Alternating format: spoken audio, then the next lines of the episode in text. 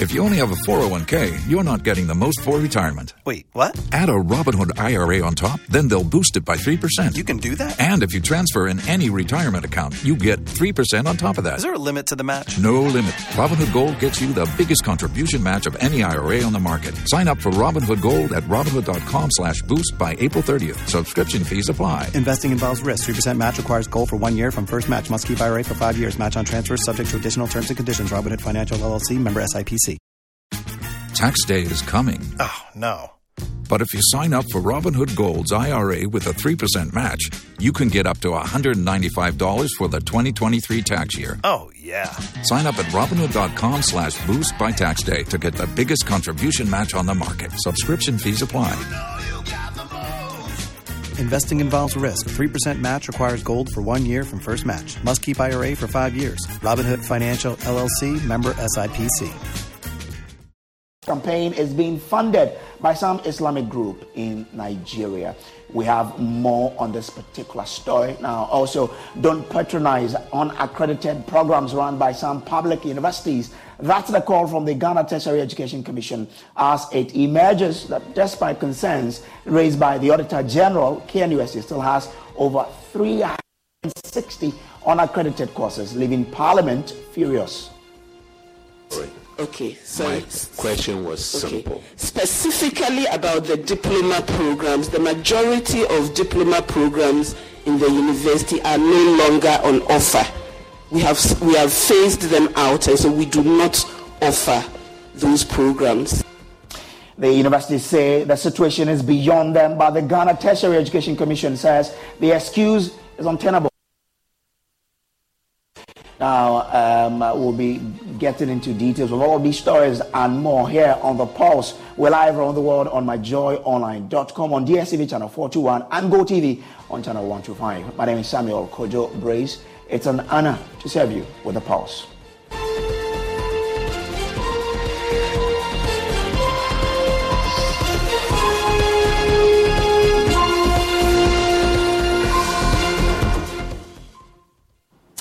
The Public Accounts Committee of Parliament is unhappy with the continuous running of unaccredited programs by almost all public universities.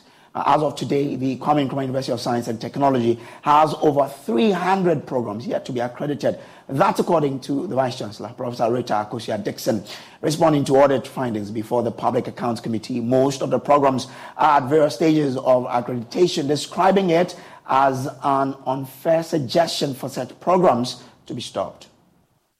Currently, we have more than 500 programs.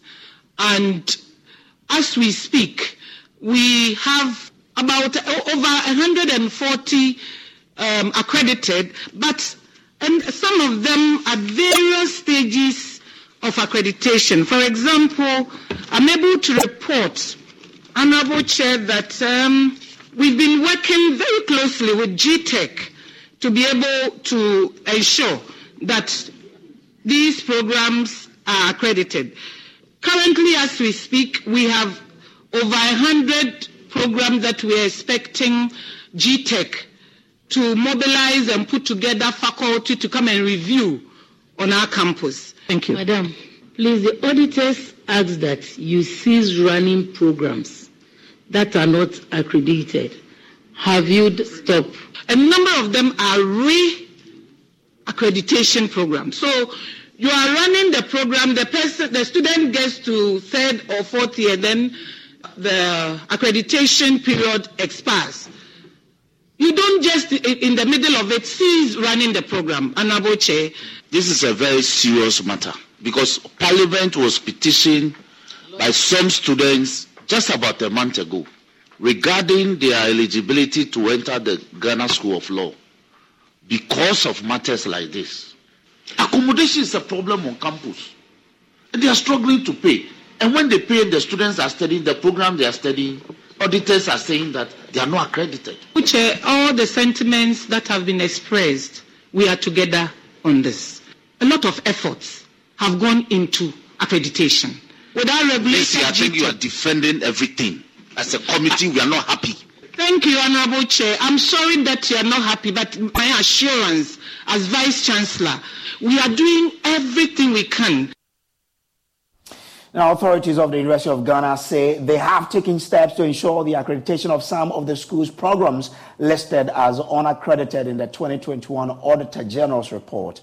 Speaking at the Public Accounts Committee on Tuesday, Registrar Emilia Agyei Mensah said the university has made sure 60 out of 80 undergraduate programs are now accredited. Listen to the interaction between her and the Vice Chairman of the Public Accounts Committee, Samuel Atta Mills after we um, had these um, audit responses, we've put in place a lot of measures. So, for instance, currently we have a total of 132 programs, or should I say, we have a total of 220 programs in the whole university.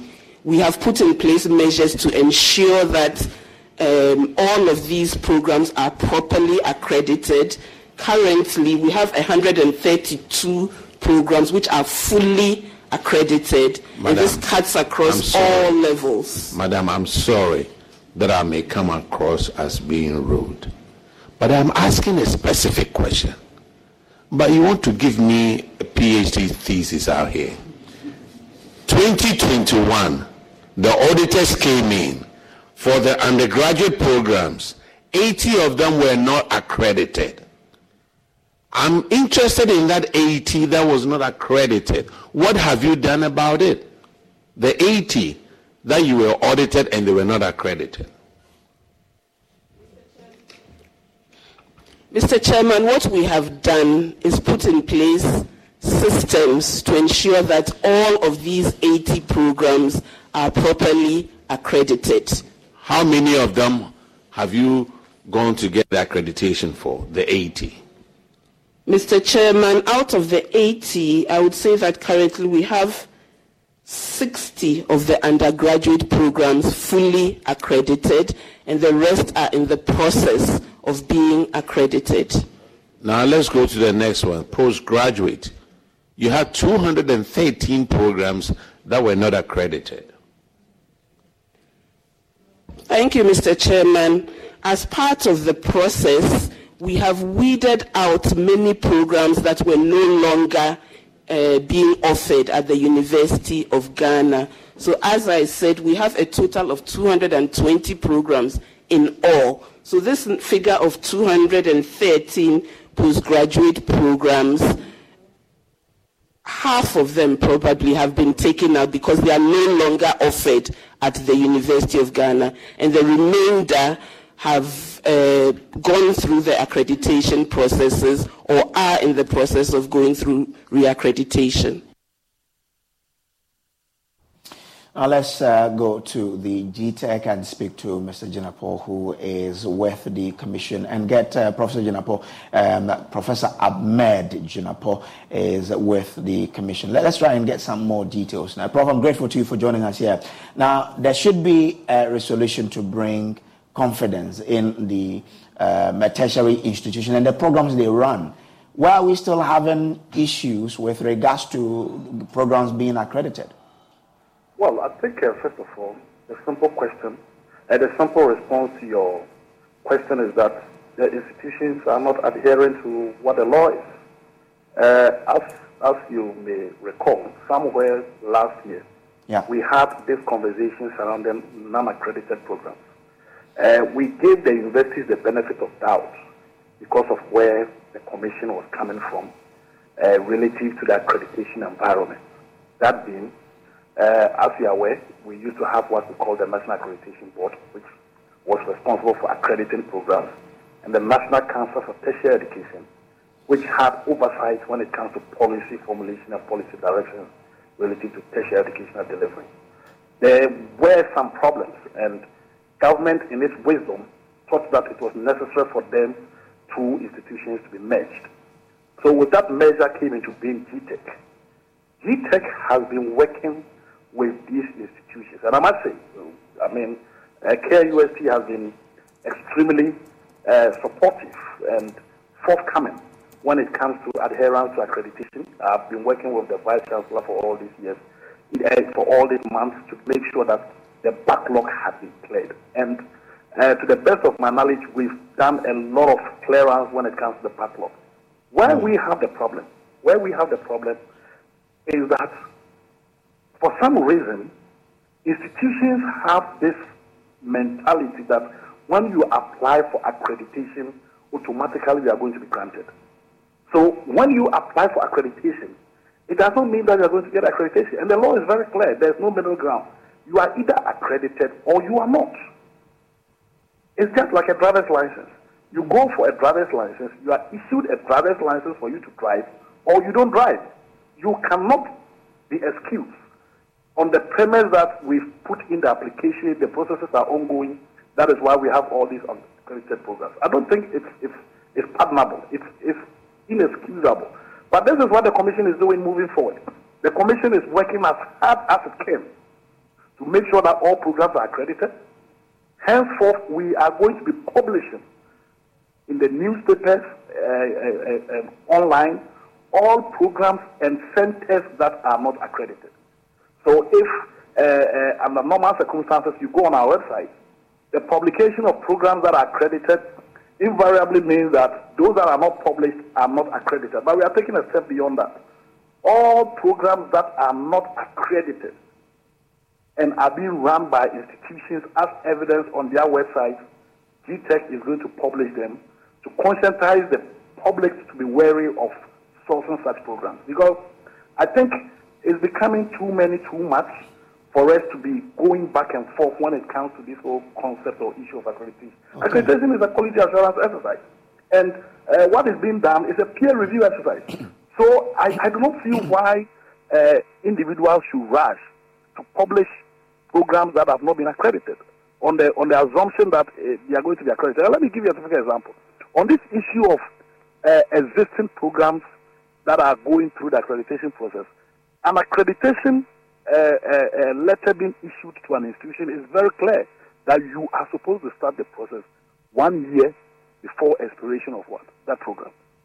So I don't think it's excusable for us to say that within uh, the program expires, so what are we going to do with the students? I don't, I don't think I don't think that's the way to, we, we need to go. Mm. You need to start ahead of time, and the okay. letter is very clear that you need to start one year ahead of the expiration of the program. But, but, but on, on, on, on, the reaccreditation, uh, you know, process, how is that a concern when you've given them the permission to start, but they have to reapply to be reaccredited, and they have not been able to do that? How is that a, a major problem?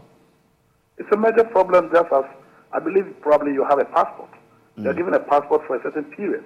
You use the passport within that period, and when the passport is expired, you go for renewal, just as a driver's license, or mm-hmm. even the license that uh, Joy News is using to operate. You go for renewal because we want to be sure that the infrastructure that you brought in for you to be given accreditation is existent. There are instances that you come in with a number of lectures, a number of facilities, you run for a period, three, five years, we come back and you don't have anything to show for it. Mm. So reaccreditation is a necessity when it comes to quality delivery and quality assurance. There's okay. no doubt about it. And mm. I don't think the managers of the institutions are in any way uh, more or less uh, uh, arguing about the need for it. Okay. But the, the issue here is that historically institutions have not been adhering to the tenets of accreditation. And as I told you, the environment was one that was structured in a manner that whether you are accredited or not, you are not punished for that. But the law is very clear that unaccredited programs come with punitive actions to the extent that managers can be sent to prison.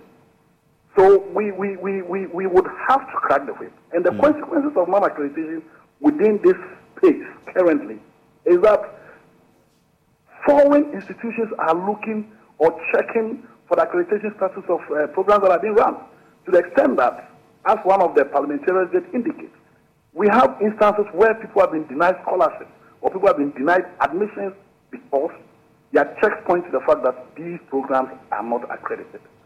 So the onus lies on the managers of the institutions to take accreditation seriously. Okay. And as I said, uh, GTEC is going to name and shame. Uh, we, we expect that the general public also adhere to our more or less caution. And if you to name and shame, uh, we, we expect that the general public also adhere to our more or less caution. And if you spoke about it, we cried about it, but it was still in. And so having DVLA put some, uh, one, one cedi on, on rights really is not going to be a big deal where we have to now cry so much about it. But my point is that how are we going to see how much is coming from that point? And that's one of my major concerns. Yeah, uh, accountability. But uh, in terms of patronage of uh, uh, ride-hailing apps, do you think it is going to have any potential impact? Do people really care about these things now? People do care about it, but I mean, if you need the services, you would ignore it. I've, I've sort of had to psych myself over e-levy and pushing money in and out every time. I mean, I don't really care about the sort of part and parcel of me. And so, yes, you're going to have it uh, impacting level of adaptation. And propagation of programs that are not accredited, they themselves uh, were for culpable to the law. Okay. So it's a collective responsibility, but it almost lies on the managers of the institutions. It's very clear of the managers, let them understand and appreciate the importance of accreditation and the consequences that follows uh, without adhering to it. I think that is the first step that we, we, we want to establish. The, the issue of putting people in jail is not what we are. I mean, people have to buy into the whole idea of the need for accreditation. We don't want to be policing people. We want people to, to understand and appreciate the fact that, look, if you are not accredited, the quality of your program is not assured. That is exactly what we are doing. So I, I, think it's a gradual process. Yeah, yeah. But, uh, but, but, but, Prof, how long has that uh, particular law been in, in existence? Oh, it was passed in uh, 2020. Uh, the law was passed in August 2020. Uh, GTEC came into being proper in 2021. Okay. So we used 2021, 2022 to, to do more or less a, a conscientization of the general public. And as I did indicate, uh, look, UG, UCC, U, uh, uh, uh, KNUST, the managers of these institutions have been very, very uh, uh, uh, forthcoming and cooperative when it comes to uh, what we've been doing relative to accreditation. But we still have a lot to be done. Mm. And I think this, this idea needs to think. You cannot publish a program on the premise that I have applied for accreditation. If you apply for a job or you apply for admission into a school, there's no guarantee that you are going to be admitted. So if you have applied for accreditation and the process is ongoing, you have no right to? To, to, to, to more or less advertise or, or recruit students. Mm. And I must say, I must say that all those programs that are not accredited for which they are being run, and we have students who are enrolled, I think the schools have to take responsibility for their, uh, for their accreditation in terms mm. of uh, verification by whoever needs those certificates. Last year, we assured students that uh, GTEC is a body that has the power and mandate to give accreditation, and by virtue of the uniqueness of the environment as at that time, we're going to take measures to give retrospective accreditation.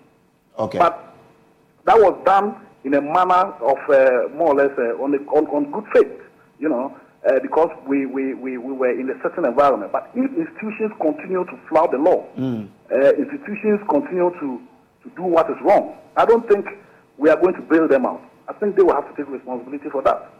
Yeah, so, so if, if we are not interested in making sure that we press criminal charges against. I didn't say we are not interested.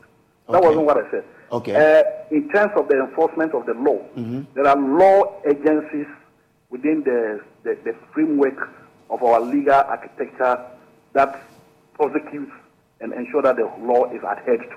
Of Okay. course, we will have to initiate it. Our, our point is that uh, our interest is for the managers and the stakeholders within the tertiary environment to understand and appreciate and properly situate accreditation within the context of this whole exercise. Okay. And one of those has to be the managers of these institutions. But but but that is the point that I'm GTEC trying or, or G- GTEC um, also sat and watched on for these universities to run these unaccredited programs for all this long before the Auditor General came out. Why did that happen when Okay, you were so- supposed to ensure that things were done in right, the right, all right, the all right right. way? So, so, so I think I think probably you did not get uh, uh, the historical uh, uh, perspective that I put relative to this whole uh, discourse. Mm. That being, you asked me when has GTEC been in existence, and I You mentioned, yeah. GTEC came into being in 2020 on paper. Mhm. In reality, G- in fact, as we speak, GTEC is still in transition. It's still in transition, and the culture of accreditation prior to the coming into being of GTEC could best be described as non-existent. I mean, universities uh, were not uh, more or less subjecting themselves to any regulatory oversight. But, but, but, but, but Prof, Prof no, I am aware that I am aware that before 2020 there was a commission. Is it a national te- uh, tertiary At education national, com- commission? No, national uh, uh, uh mm-hmm. NAB, National Accreditation Board. Which, which was national, which was which, overseeing some of these things, and we had a tertiary commission as well, which was yes. ensuring or regulating the, the tertiary institutions. Yes. So so how did this elude us when we had these okay. institutions okay. So, which were supposed to have done this job? Yes, so, so your question in itself is a response to why we are where we are because National Accreditation Board as well as the National Council for Tertiary Education did not have the powers that are vested in GTEC today in terms of even sanctioning heads of institutions who do not adhere to the accreditation what? Okay. The accreditation requirements. Okay. That was what brought up into being GTEC. So NAB by then had the power of accreditation but it did not have any form of what enforcement. What uh, uh, what did they call it? So that is why we okay. are where we are. Okay. And and and as you said, uh, why is GTEC not punishing these institutions? And my response is that we have had a problem that has festered for all this while. Mm. You okay. cannot come and start jailing people okay. or putting people in cells when, in actual fact, the attitude. Tax day is coming. Oh no! But if you sign up for Robinhood Gold's IRA with a 3% match, you can get up to $195 for the 2023 tax year. Oh, yeah. Sign up at Robinhood.com slash boost by tax day to get the biggest contribution match on the market. Subscription fees apply. Investing involves risk. 3% match requires gold for one year from first match. Must keep IRA for five years. Robinhood Financial LLC member SIPC. Accreditation has been non-existent. Okay. So let's work very hard to get the buy-in, let them understand the consequences of non-accreditation. In fact, as I did indicate, we won't be publishing in the newspapers programs and centers that are not accredited. I'm tempted to believe, Samuel, that if you see in the publication that BSc Economics at School A mm. is unaccredited, you will not venture to go and apply for exactly. that. Exactly, yes. So, so it's, it's a it's a step by step process. Okay. All we, right, we are working very hard to get there, but I must say the managers of the institutions have the ultimate responsibility okay. of making sure that the right thing is done. Okay, Prof. I'm so grateful to you for joining us Thank here. Professor so Ahmed Abdullahi Jinapor is Deputy Director General of the Ghana Tertiary Education Commission. That's as to the pause. Now, let's go to the court now because the Court of Appeal has, in a unanimous decision, ruled that uh, the alleged prejudicial comment made by President Akufo-Addo at Assin North did not influence the decision of the High Court to hear the James Gyakye trial on a day-to-day basis. Now, the court has, as a result, given the green light for this mode of trial to continue. The legislator has, in the last few weeks, set in motion multiple legal processes, all in a bid to halt this court schedule. The High Court yesterday opted to proceed with the case despite a pending process at the Court of Appeal on the same matter. Well, the Court of Appeal has ruled that the judge acted within the law. Legal Affairs correspondent Joseph Ackah-Blay joins us via Zoom with more. Joseph, grateful for joining us here. First, tell us about the legal argument advanced by both sides. The lawyers for James Gyakye's Quayson were concerned. Uh, they said that there have been comments that have been made by the president and also the attorney general and other ministers of state, which they believe uh, lends credence to the fear that there's a predetermined outcome. The conclusion being that James Gyakye Quayson should be jailed at all costs. And they believe that it is the quest to achieve this aim that is what led a request to be made to the court for a day-to-day hearing, and the court granted that request, which they say furthers this particular predetermined agenda. And so they made a strong case, urging the court that the court should put the trial at the High Court on hold and determine the appeal, whether there is merit in the request that it varies its decision uh, for the, by the court to uh, operate to this particular mode of court hearing. Uh, mm. The Attorney General disagreed strongly and pointed out that those comments were not relevant. Uh, Godfred Yeboah Dame said that what was before the court on the day the court fixed its hearing was a question of when it will hear its case again. And he says every court has the power to determine how to regulate its proceedings. And so it is not within the, the, the pleasure of any individual to decide when and how the proceedings should be handled by a court. Mm. Let's now talk about the ruling of the court. The three member panel, by unanimous decision, took the view that uh, they had not been convinced that the judge acted in any manner that is contrary to law. Uh, they pointed out that there are litany of Supreme Court authorities on this matter, making reference to cases like the Republic versus Eugene Baffoe-Bonnie, and also pointing out that after afterwards there have been practice directions that have been issued that permits uh, the court to have a hearing in, in any manner which is not out of the way. So the day-to-day hearing, they said it's not contrary to that. They again make the point that the comments that were made by the president and also uh, by uh, the attorney general and other ministers of state were extrajudicial comments. They were out of the court's premises, mm. and it's they, they looked at the decision of the court, and the court did not consider those comments in determining how to regulate its proceedings. And so, on that basis, the court said it had not been convinced to exercise a discretion to put the trial at the High Court on hold, Samuel. All right, now uh, let's still stay in court because a nine member Supreme Court panel, presided over by Chief Justice Gertrude Torkornoo, has dismissed the request that it halts Parliament's consideration of the anti gay bill. The court says it has not been convinced to issue such an order at this stage since the matters raised by uh, will be dealt with in the substantive case. This is the court's decision, a case filed by a researcher, Dr. Amanda Odoi, who is alleging Parliament's work on the proposed law is in breach of the Constitution. Dr. Odoi's legal team additionally withdrew the case of contempt filed against the Speaker of Parliament.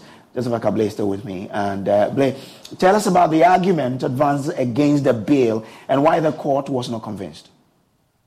I mean, the main issue they have with this bill is the fact that uh, they say that it's a private member bill and it imposes financial obligations on the state and the consolidated fund for that matter. And so they had filed for an injunction. You remember they had equally cited the Speaker of Parliament for contempt when uh, the court and the Speaker of Parliament directed that the second reading of the of the bill should take place, even though uh, these processes have been filed. And so when the court sat, the court took the view that okay, it wants to determine the issue of the injunction first, because it's even the injunction that has been filed that has given rise to this whole issue about whether there's a contempt of court case against the Speaker of Parliament or not. so the court dealt with the injunction first. And so the motion was moved, and they explained that they believe that because it imposes an obligation in the financial nature on the state, if Parliament is allowed to continue with these processes, then it will mean that once that is done, and the law comes into force and some resources are spent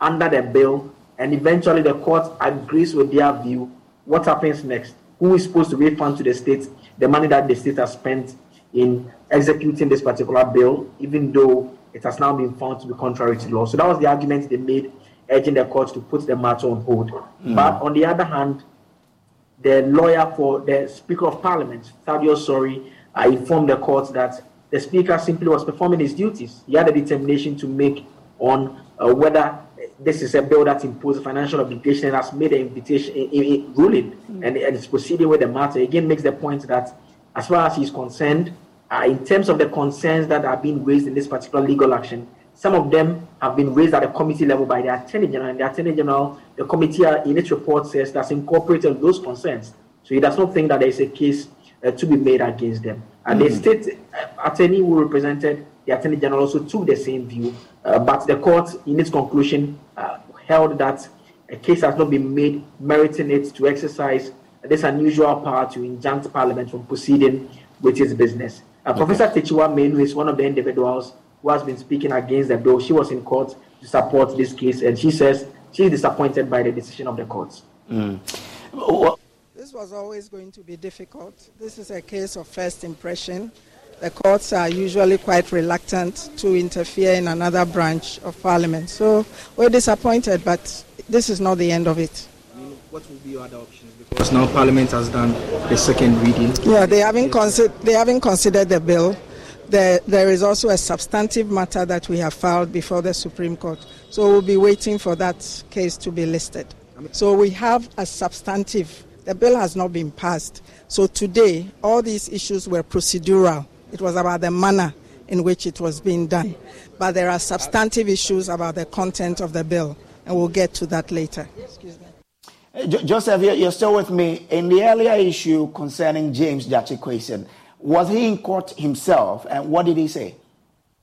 Uh, Mr. Quayson was not present at the Court of Appeal, but subsequently, when the trial went over to the High Court, mm. uh, when he resumed the cross examination of the state's first witness, he was present, and uh, his lawyers uh, have been commenting on the case that happened both at the Court of Appeal and what took place at the High Court today, where they questioned the state's witness on whether when he petitioned the police to investigate James Quayson, whether he attached relevant evidence uh, which formed the basis of this particular prosecution. Abraham Amaliba is Director of Legal of the opposition NDC.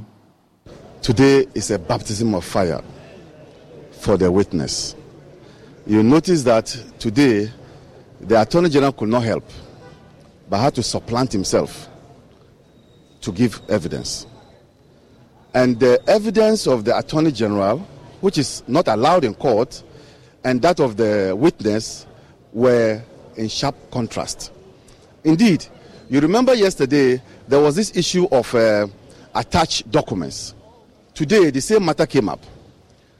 The witness, in his police statement, indicated that he had attached documents.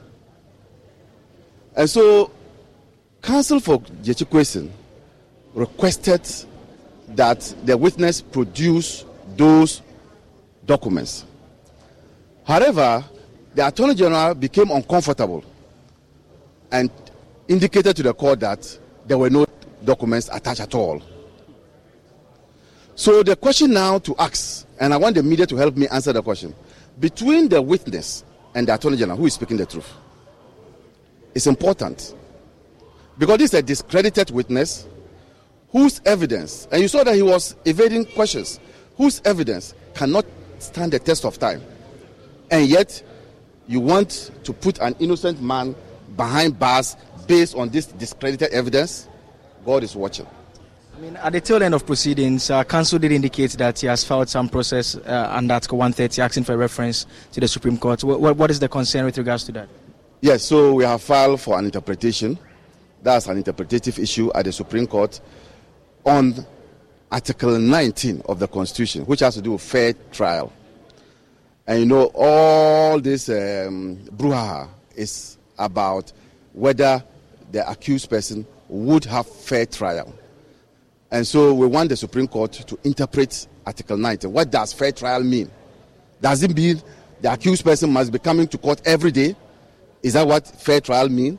And who in this country which accused person in this country has been going to court every day. Indeed, I am informed that Vormawor, the uh, fifth country co- uh, convener, has pleaded with his court to be trying him every day.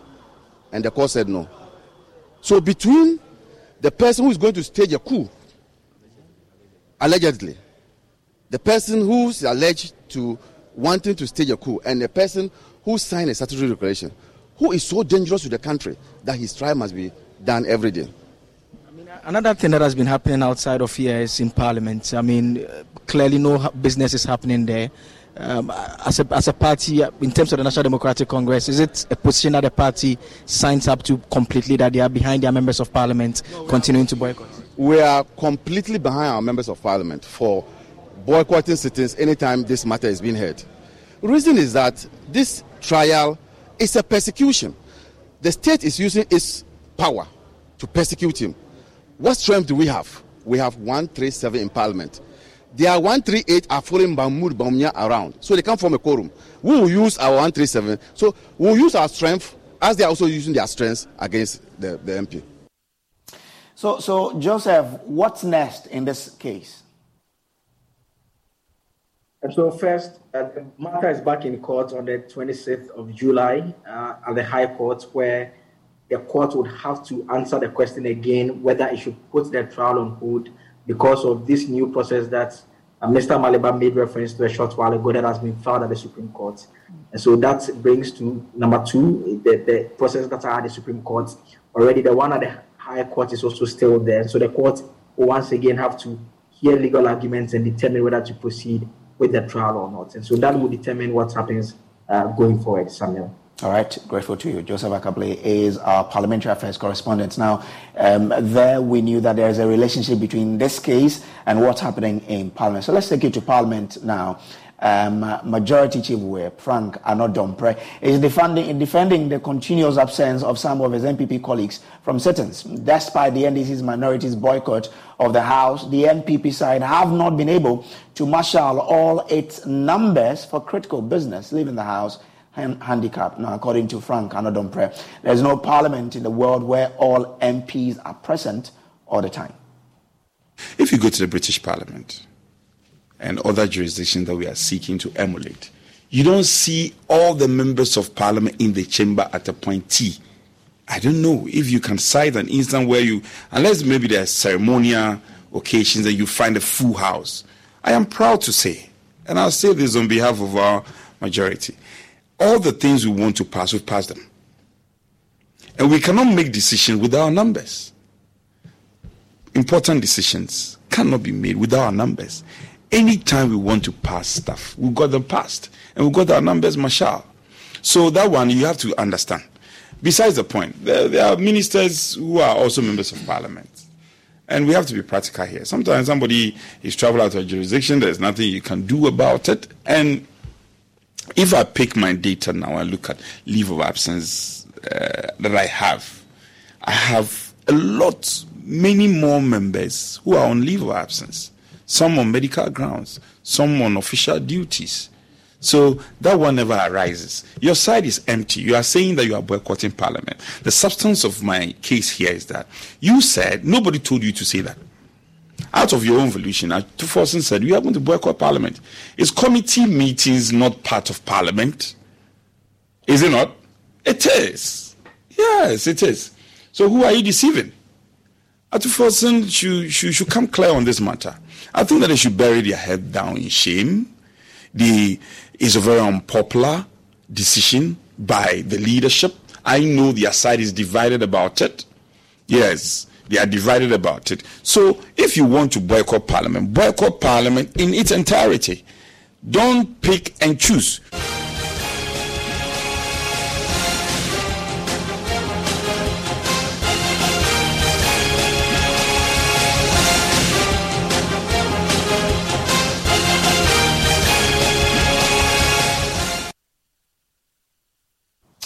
Let's do some politics now because the office of the vice president has debunked reports that the vice president's campaign is being funded by some Islamic group in Nigeria. Spokesperson for the vice president, Dr. Gideon Boako, says the publication is false, fabricated, and only serves the propaganda purposes of its promoters. Let's share with you the statement that has been released now. It says um, the attention of the Bawumia campaign team has been drawn to a post by one David Hundeyin a journalist in Nigeria, that the Bawumia campaign is being funded by some Islamic group in Nigeria called the ACF. We noticed that the same narrative has been copied by some persons and groups in Ghana on social media.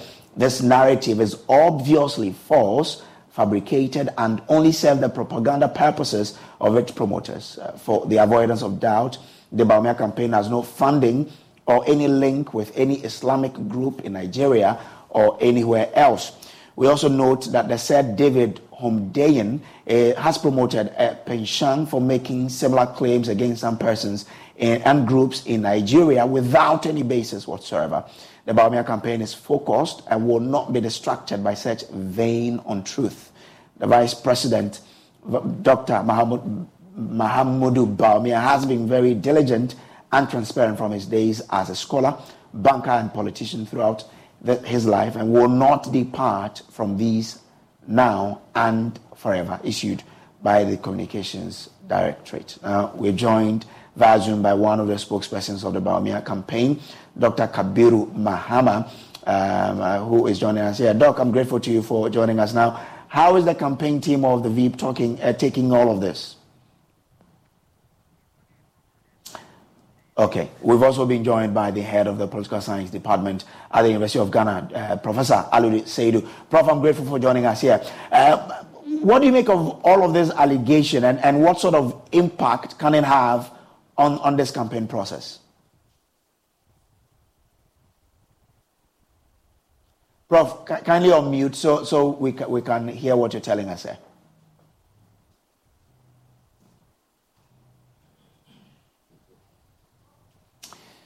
All right, so uh, uh, Professor Ali Seidu is head of the political science department of the University of Ghana. He, uh, okay, so Prof, I, I cannot hear you. Hello, Prof. Um, so, so I, I, wanted to find out from you uh, what you do make of this this uh, information that the vice president's campaign is being funded by an Islamic uh, group the campaign team have debunked uh, uh, this allegation and uh, saying that they do not have any uh, financial link to any uh, group whatsoever. What do you make, make, of this development, and do you foresee uh, it having any impact on, on the campaign processes so far?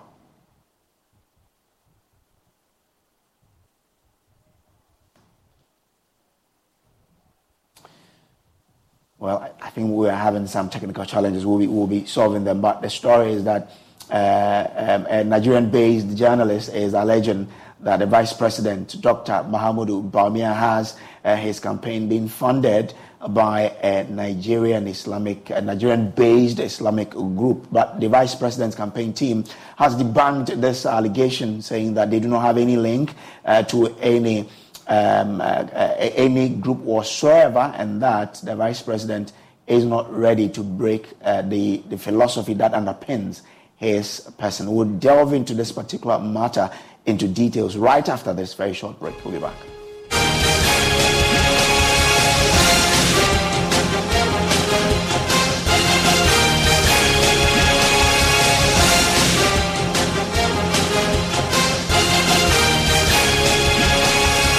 If you only have a 401k, you're not getting the most for retirement. Wait, what? Add a Robinhood IRA on top, then they'll boost it by 3%. You can do that? And if you transfer in any retirement account, you get 3% on top of that. Is there a limit to the match? No limit. Robinhood Gold gets you the biggest contribution match of any IRA on the market. Sign up for Robinhood Gold at Robinhood.com slash boost by April 30th. Subscription fees apply. Investing involves risk. 3% match requires gold for one year from first match. Must keep IRA for five years. Match on transfers subject to additional terms and conditions. Robinhood Financial LLC member SIPC.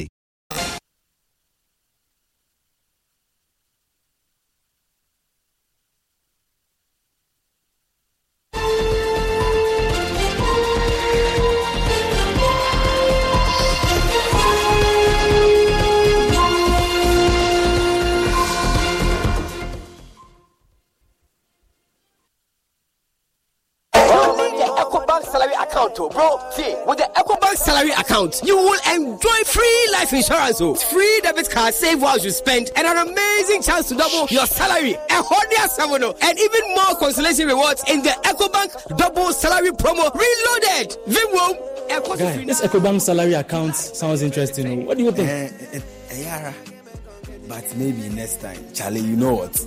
I'll go shine my shoe. Hey. Yo, myself, I'll go check my BP. We going up, never go down, oh, and we stay fly.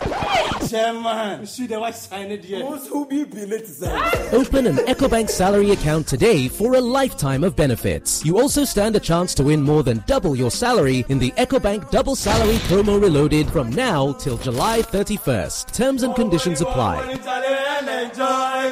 This promo is under the supervision of the National Lottery Authority under the Caritas Lottery platform. The Pan African Bank.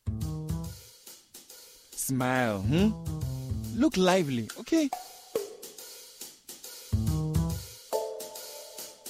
Smile, smile.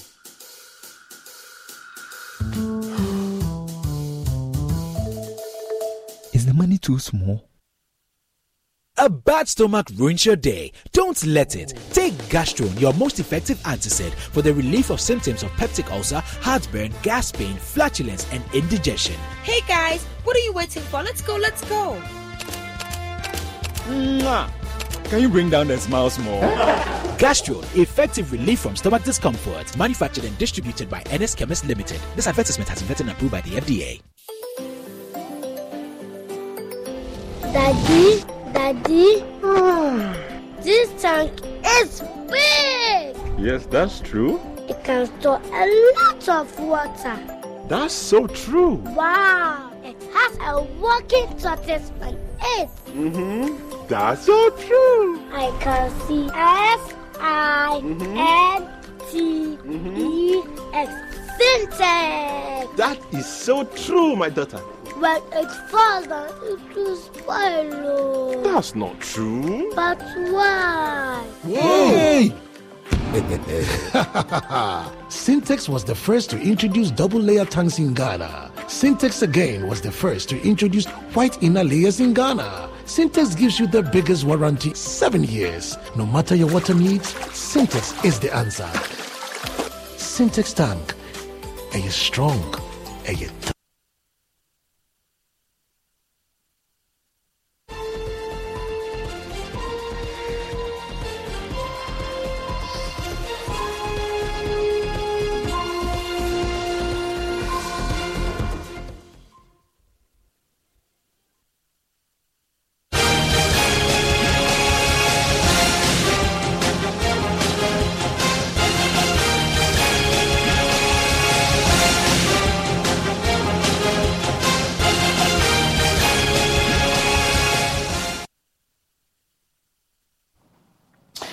from the break. Now, let's return to our uh, earlier story about uh, the Bawumia campaign allegedly being funded by an Islamic group based in Nigeria. But the campaign team has debunked this allegation. We've been joined on um, uh, on Zoom via Zoom by a spokesperson for the Bawumia campaign team, Dr. Uh, Kabiru Mahama. We also have via Zoom the head of the political science department at the University of Ghana, uh, Professor Ali Seidu. Prof, I, I was asking you for your input on this, but, but once I have the the campaign team spokesperson, kindly uh, indulge me. Let me find out from him. Uh, Dr. Kabiru Mahama, how is the campaign team uh, taking all of this? Thank you very much, and uh, good afternoon to you and to your cherished listeners. If you indulge me, when the information yesterday, I think that the first uh, broach of that information was with me on a set on service on Metro TV when uh, it was mentioned. Quickly, I, I, I disregarded it and I mentioned that the campaign team will not be distracted by such probable lies to the effect that such a statement was made against the vice president and by someone who has had the notoriety for making such statements and the Ghanaian media launching onto that particular story. The spokesperson uh, uh, for the vice president had to issue that statement. That was just to put the matter to rest. That each statement for us suffices for any, uh, as a, as mean, adequate response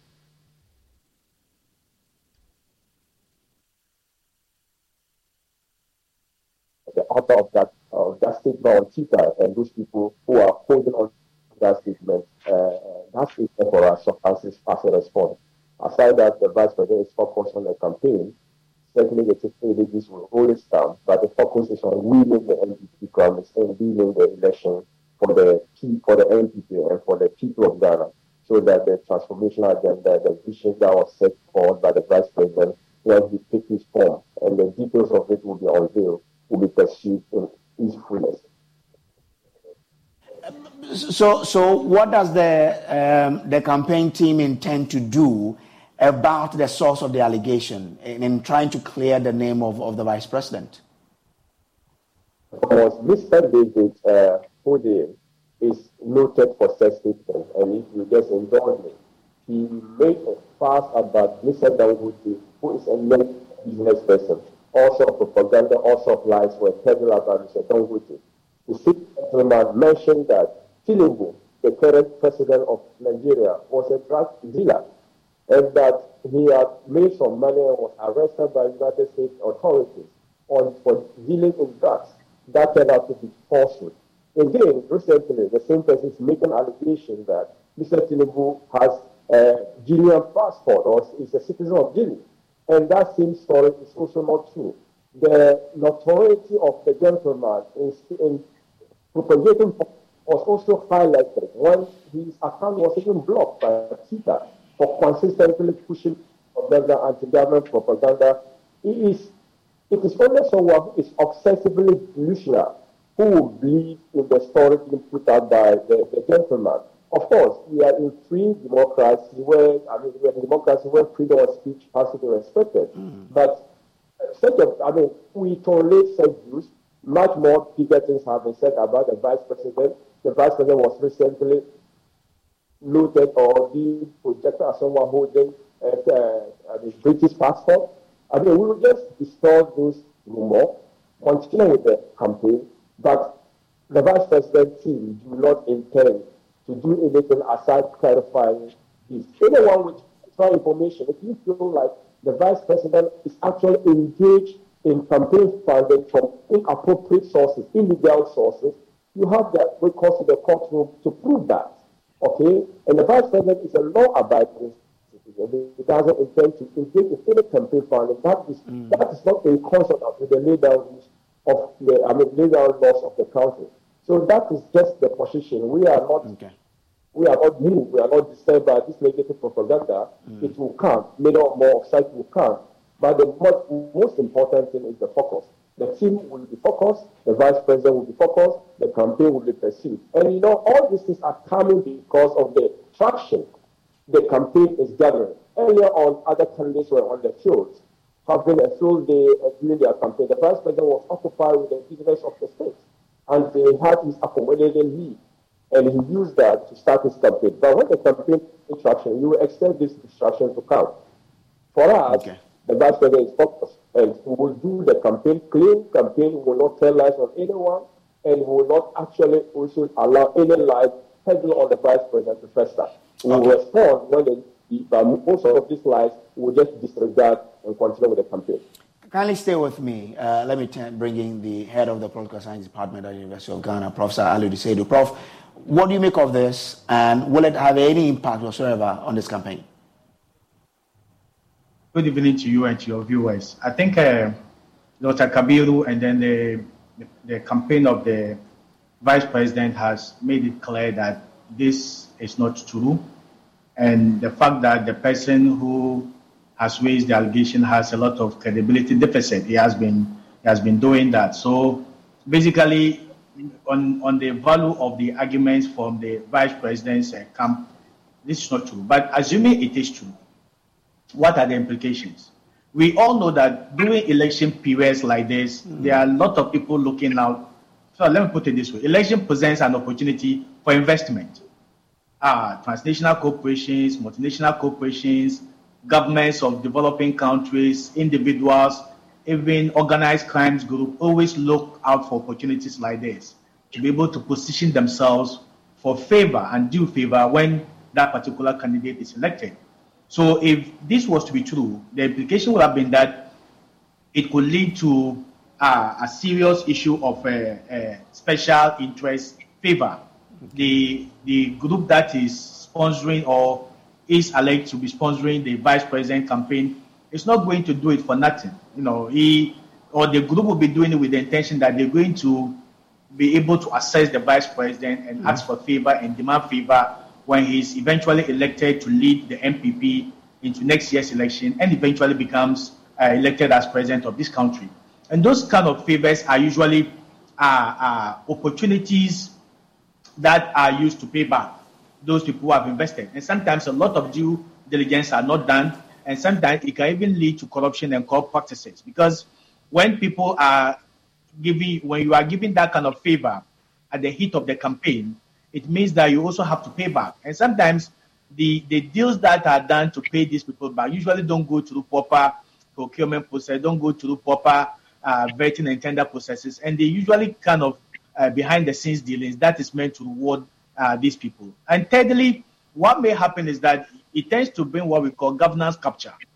So basically, you have a government that is not able to do what it's supposed to do, even if that is what the people want, because there's somebody behind the scenes who calls the shots. because that person sponsored your campaign.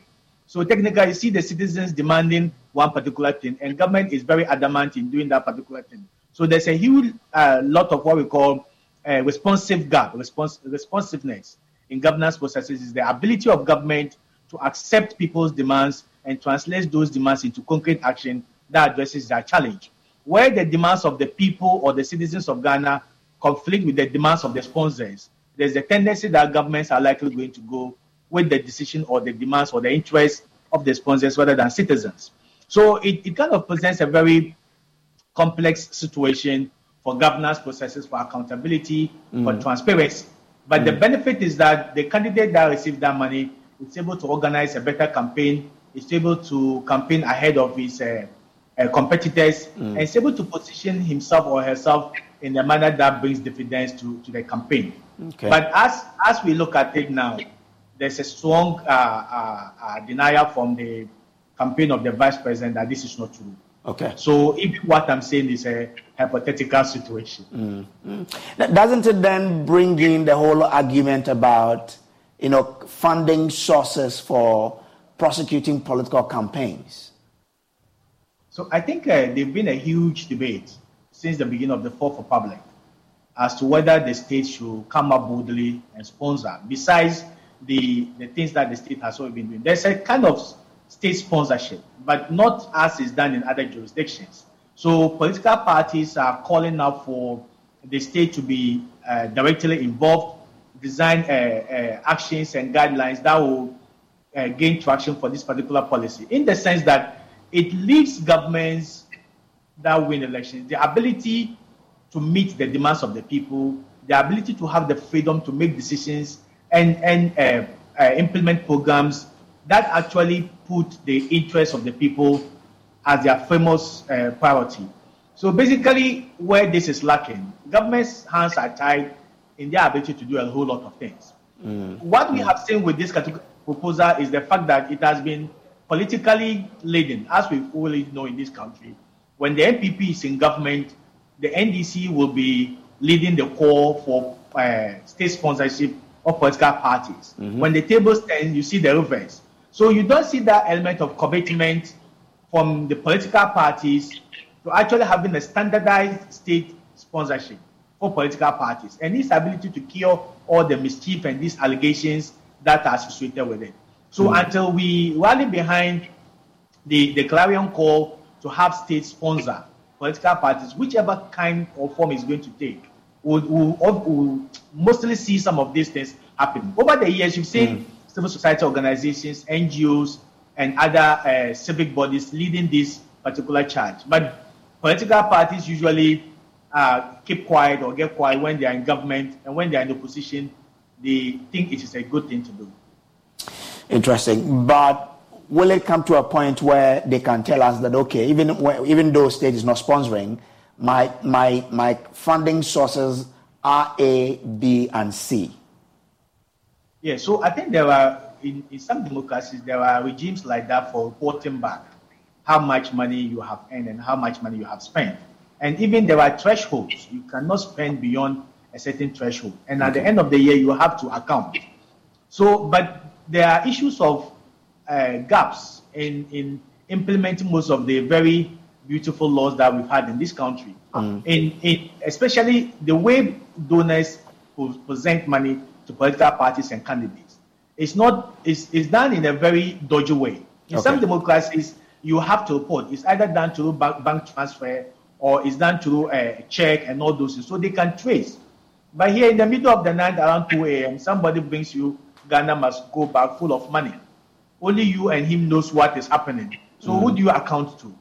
So basically, what we need to do is to tighten our ability, the donation processes, and make it more regular so that uh, agencies that state agencies that are empowered to be able to enforce these laws will be able to do it in a manner that is that is uh, remarkable, okay. that is beneficial, mm. and that can prevent uh, people abusing that system.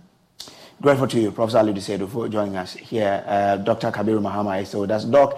So, would you be kind enough to, because of this development, uh, uh, telling us the funding sources for the Bawumia team? Is this something you, you, you are considering uh, doing? Yeah, I think the vice president uh, would be unveiling his uh, funding uh, strategy for the campaign. I don't think it's going to be premature for me to, at this particular time, tell that if you are an observer of the social media, you see that a particular code has been trending for a relative, while now. People are donating, or some people have even started donating, even though formally that has not been uh, uh, unveiled. That will be unveiled, and that is one of the sources. The vice president has also got well wishers and families and friends who are actually keen and ardent believers in the cause of the vice president. They have been supporting the vice president in this particular. And recently, I mean, some few weeks ago, we realized that some of there were some pickups that made a lot of noise. That was an individual who believed that the vice president candidated is before the country. He decided to support the campaign with vehicles. All these are funding sources mm. for the campaign. Okay. And I'm sure a former, a more much more uh, uh, organized uh, funding scheme will be introduced. We will, we will be relying on the backing of the Ghanaian people, of well wishers of the of, the party and of the NPP and the Ghanaians at large to support the campaign. But at this particular juncture, a complete list of funding sources it will be premature for them to disclose that. But okay. the appropriate uh, campaign team and the leadership of the campaign team would unveil that to the Ghanaian Grateful to you, Dr. Kabiru Mahama, for joining us. He is one of the spokespersons for the Bawumia campaign team. Now, while Vice President Mahamudu Bawumia has ended his campaign tour of the Ashanti region, former Trade and Industry Minister Alan Kwadwo Kyerematen is beginning a tour of the Oti region.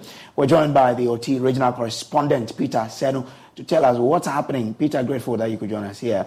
Um, we are also, uh, uh, we've also been joined via Zoom by Yao Buaben Asamoa spokesperson for the Alan Kyerematen campaign team. Grateful to you, um, sir, for joining us here. So, what's the plan for the Oti region now that you've landed in that region?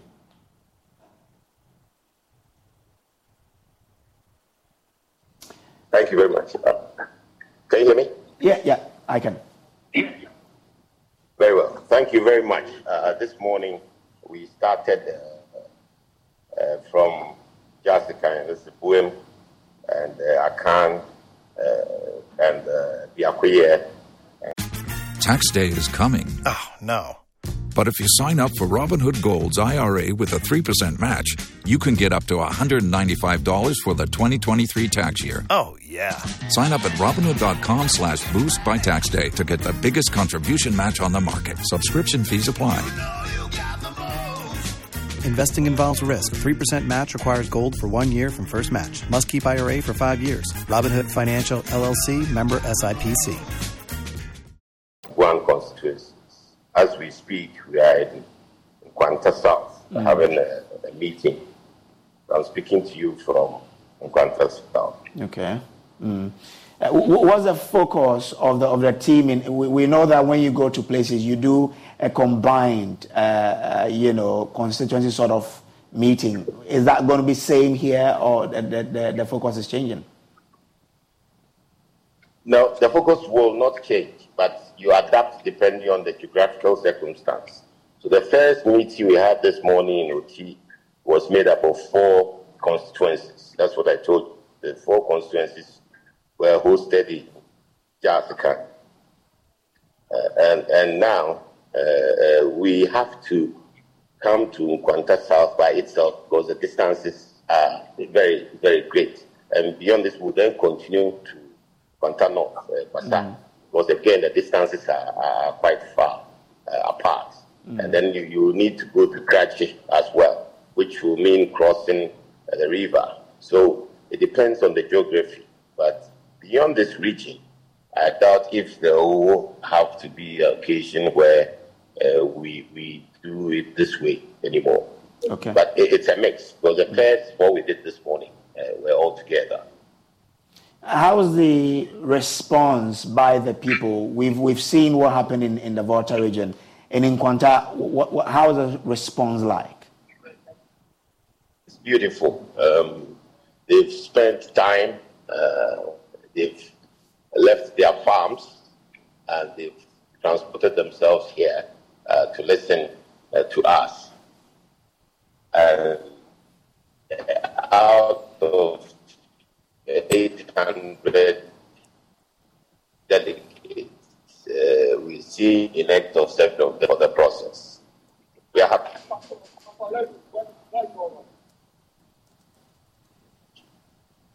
Hello? Yeah. Uh, now, there's, there's an issue with the, you know, the Bawumia campaign team. We are hearing allegations that they are being funded by an Islamic group based in Nigeria.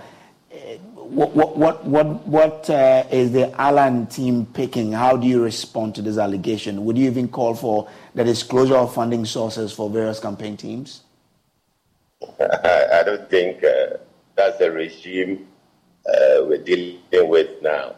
Uh, we have been working on mobilizing support from traditional sources and from the general public.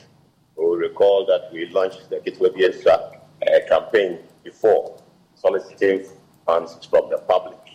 And also, we've been seeking funds from well wishers who are entitled to do so uh, uh, to support the campaign. So we have nothing uh, to worry about as far as campaigning funding is concerned. Mm, mm. All right. Um. So from, from the Oti region, where, where next will the Alan team uh, be, be focusing?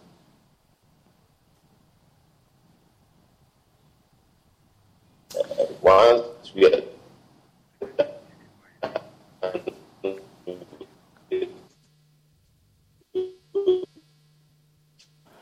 Well, it's like we're, we're having uh, some challenges there, but you're still watching the polls on the Joy News channel. Um,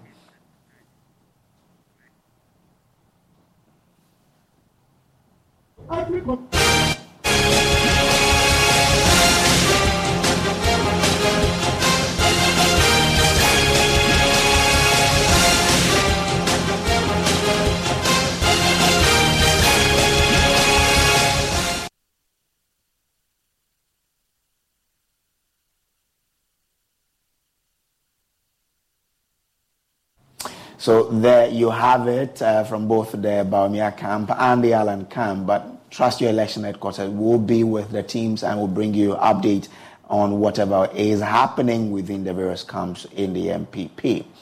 Now to other stories now, and it has been revealed that children with reported um, uh, cases of uh, uh, cases of uh, cancer at the Korle Bu Teaching Hospital currently have only 20% of survival rate. The situation has been attributed to misdiagnosis, late presentation, and abandonment of medication by parents due to high cost of treatment. Currently, global estimates peg the number of children with cancer in Ghana to over 1,000 a year. But Dr. Francesca Boateng, who is with the Department of Child Health at Korle Bu and a member of the Ghana Medical Association, says the number has been underestimated because some of the children are dying undiagnosed. She spoke on the Super Morning Show. Because of the late presentation, say about 20%. Wow. Yeah. Currently, only about 20% of the children who come into the hospital system survive it. Yes. And we heard a rather disturbing figure that there are about two, you are getting uh, about 250 cases 180, 180 180, 180 on the average A year. A year. But mind you, there are about, based on the global estimates, there are about 1,200 children under 15 who have cancer a year. So if In we're Ghana. seeing, In yes, Ghana. so if we're seeing about 180 and say Komfo Anokye is seeing close to that, that is less than half the Mm. cases that actually have cancer. Mm. And obviously, we are underestimating the people that have cancer. Right. So 20% of those that actually come for healthcare are surviving. So you can imagine, I mean, if you're talking about countrywide, maybe if you have to do the right extrapolation, you're seeing about 10%, 5 because Mhm. some of them are dying undiagnosed. So That's crazy. And what are the common cases today? So on our ward, we'll say most of them are Are leukemias. leukemias and then the lymphomas. Yeah. And this low survival rate is p- completely down to late detection or late reporting. Late presentation. Late So late presentation, misdiagnosis, misdiagnosis, yes, and then also abandonment of treatment. So we actually have parents who start on treatment mm-hmm. and then disappear. Why?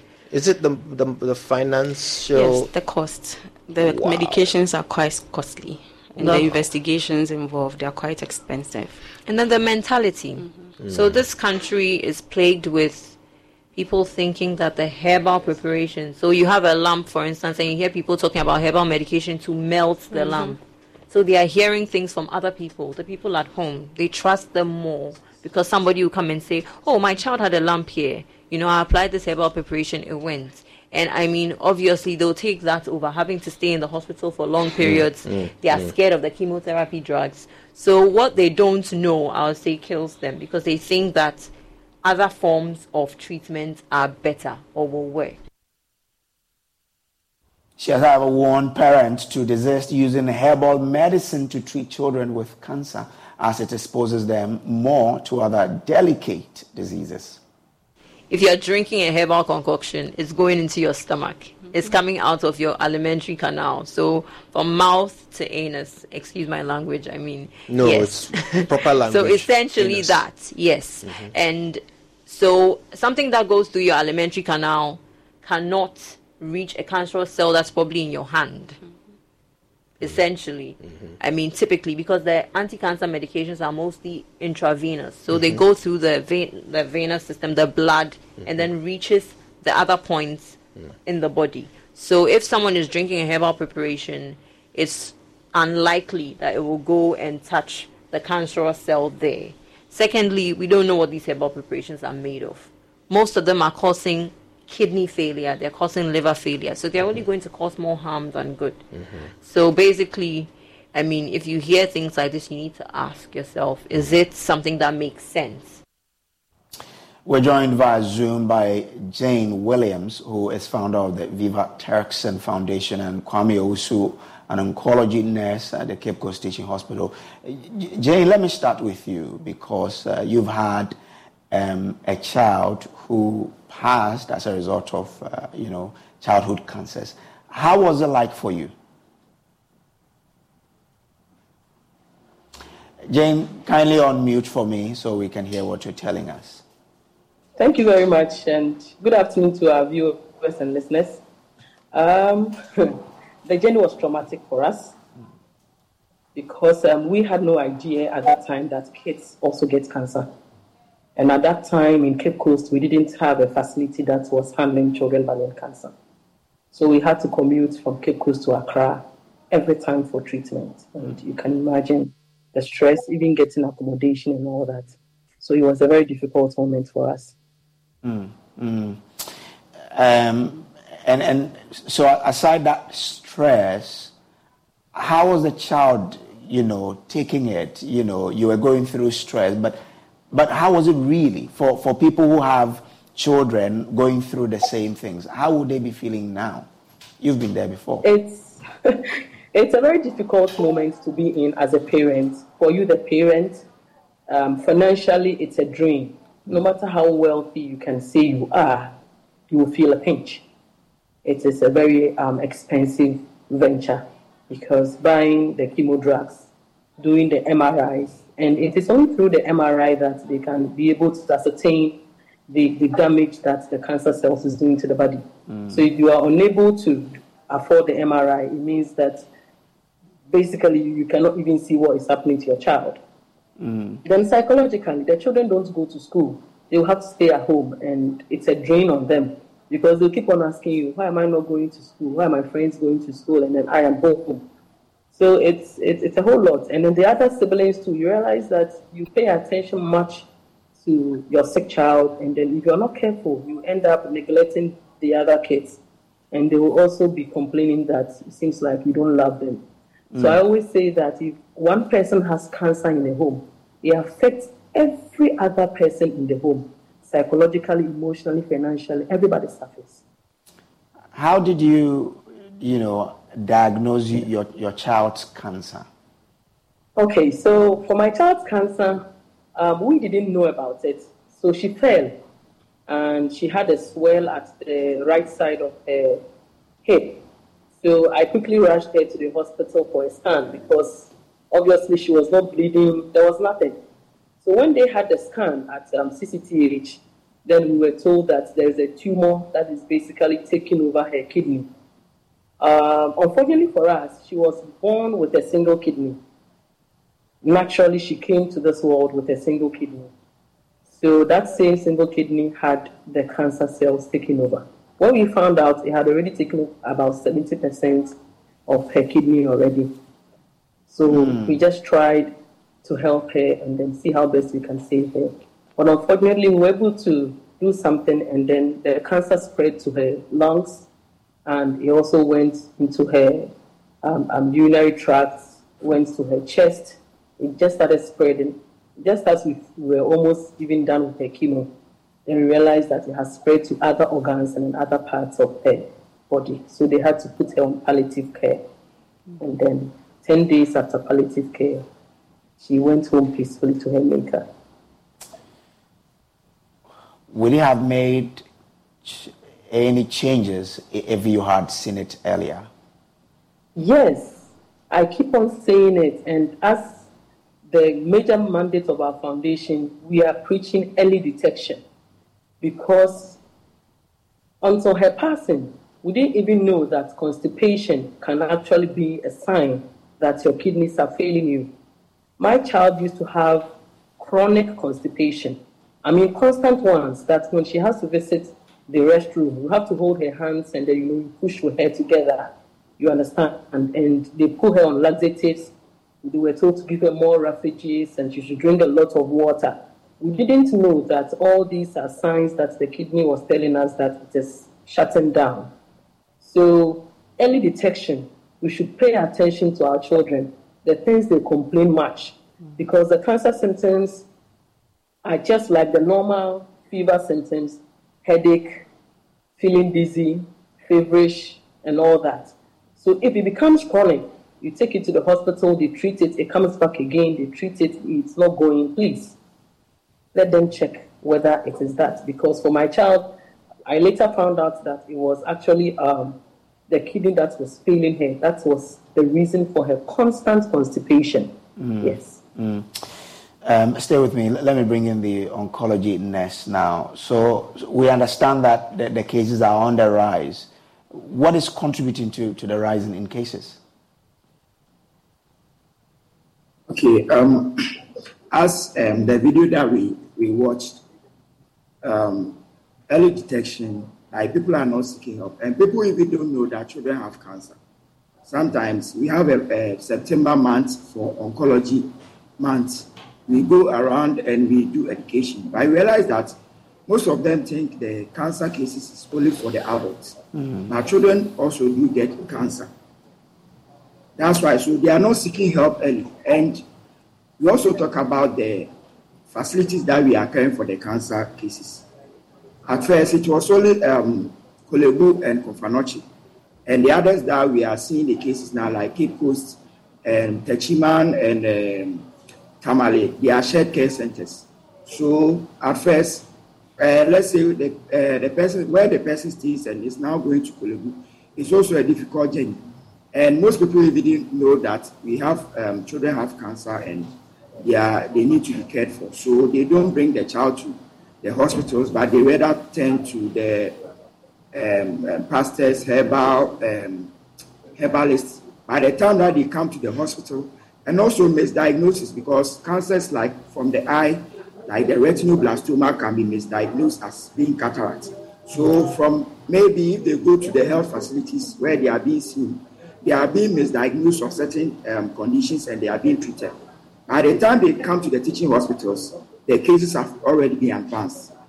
That's why it's, it's causing the high rates of the um, cancer um, cases. And also the treatment is costly. But now by um, the government, um, through the government interpretation, some of the, the four child cancers are now on insurance. And Mm. people are now coming for treatment. Thank you.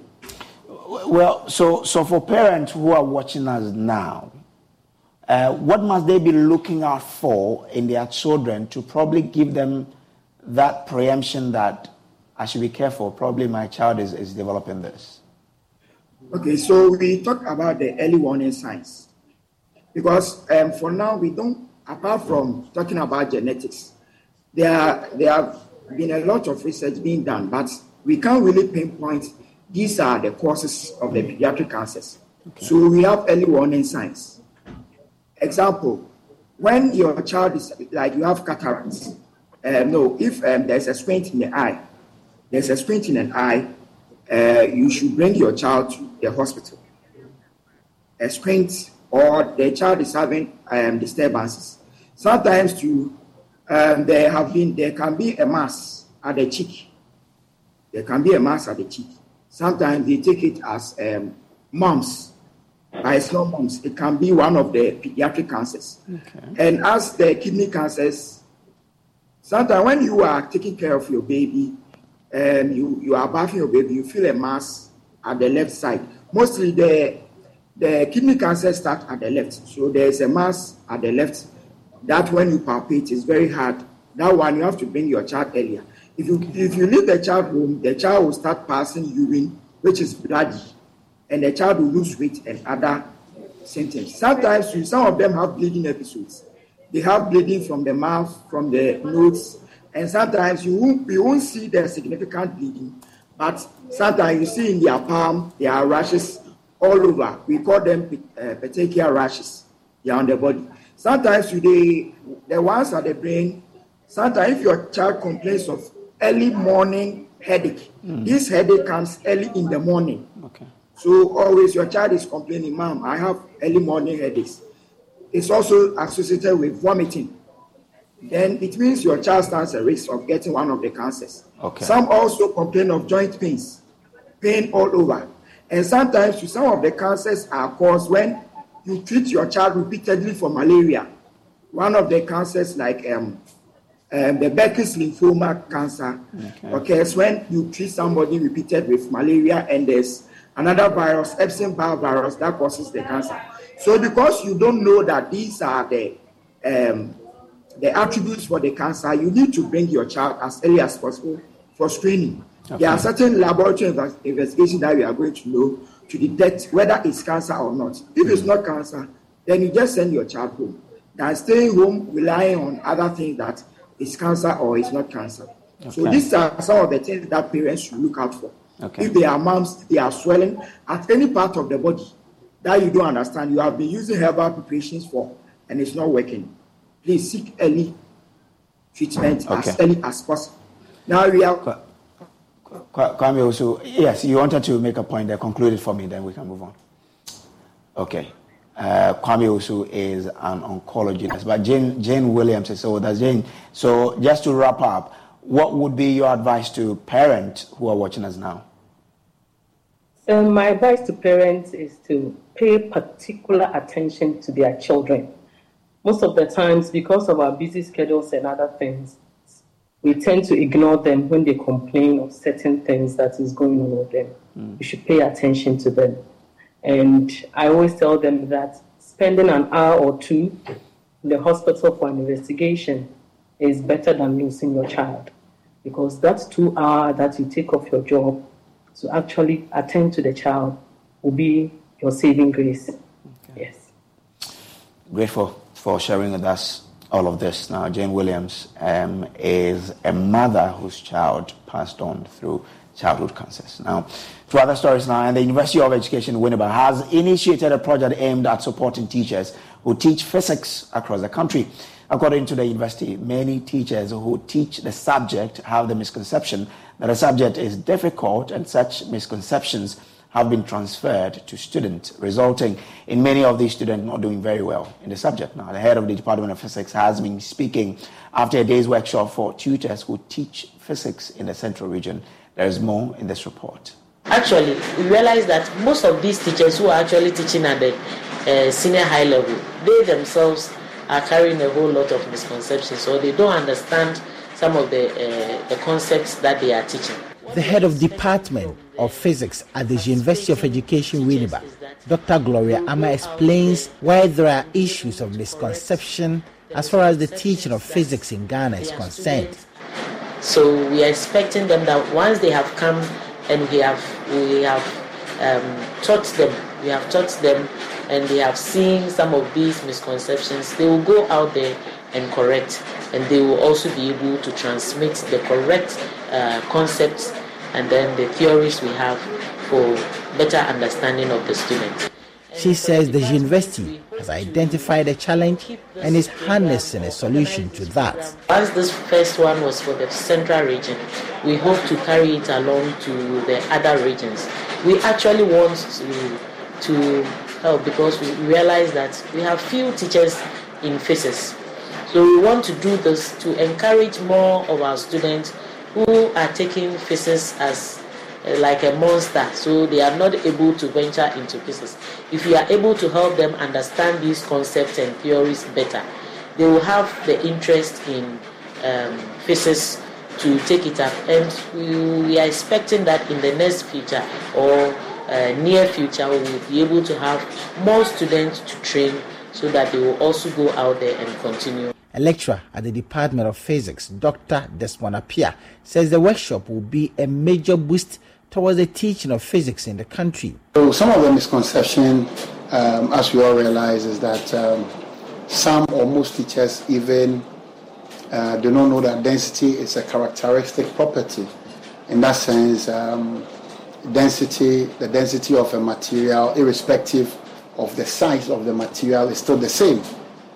But uh, funny enough, most teachers and students are so quick to define or to write the formula of density but then do not know the significance of density itself. So you recognize that from some of the questions which were given to them, most of them were not able to because after they, they are done with the calculations, they don't know the significance of the calculations and that they don't compare to the concept to know whether it actually conforms to the concept or not. And also, we're able to use um, improvised uh, uh, uh techniques to depict to teachers how they will be able to explain why ships will sink deeper in fresh water than in what? In sea water.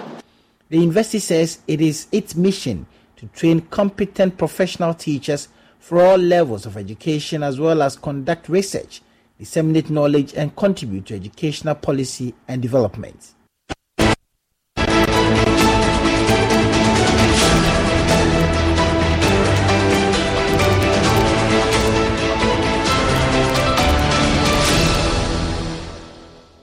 Now, the Greater Accra Regional Health Directorate is advising people to disregard myths about uh, COVID 19 vaccination and take their doses. And speaking at the launch of the seventh round of uh, COVID 19 vaccination exercise aimed at getting over 170,000 people vaccinated, the acting Deputy Director of Health in the Greater Accra region, Dr. Farida Abdullahi, said even though the World Health Organization has declared COVID 19 as no longer an international health emergency, cases are still being recorded on a daily basis.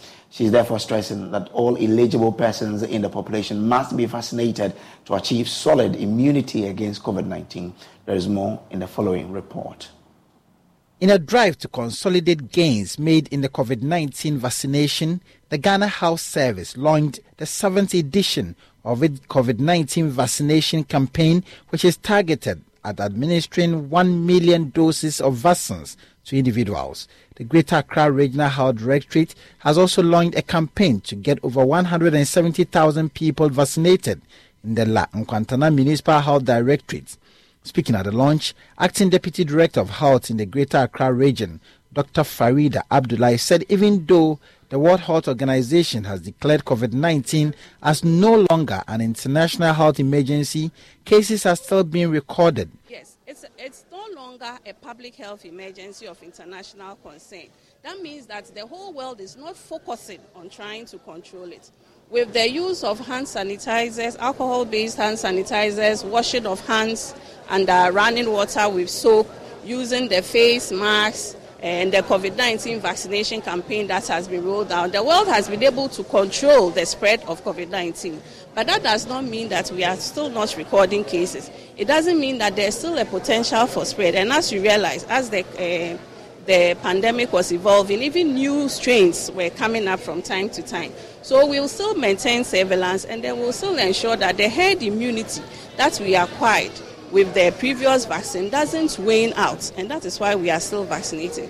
Also, don't forget that we still have some people who have still not even taken a single dose. So there's still the need to ensure that all these people are vaccinated to ensure that the protection that we achieved during the period when it was a pandemic is still maintained. So for the five days, we are hoping to vaccinate a little over 170,000 um, people. And then we are hoping that with the media also supporting us to broadcast this message, we'll be able to make it. As we have the vaccines in stock and we've distributed to all the districts and the points that need it. And we even have more than what we need for this campaign. So even if we, if we should exceed the target, we'll have enough stocks to accommodate everyone who needs it. The Municipal Director of Health Services for the La Nkwantanang Municipal Assembly, Dr. Priscilla Enima, however, assured the vaccines are safe and have no side effects. The vaccine is safe and so far we haven't you know we have recorded some few adverse adverse um, drug um, reactions. But that doesn't i mean in terms of proportion is is not significant enough to deter people from not coming to take the vaccines. So though if you take the vaccine and you have that reaction you only report to our facility we will take care of it. But that thing that people say when you take it you, you become um, uh, impotent and those kind of things I don't think it, it, it, it's, it's the right thing. It doesn't, uh, I mean, it's, it's, it's not something to take home with. Uh, so I, am I'm, I'm entreating everybody to come and take the vaccine. It's safe and it doesn't cause any infertility or to make your manhood shrink and no, no, no, no, no. Um, the COVID 19 virus not fully eradicated. We, we still have some of the cases with us.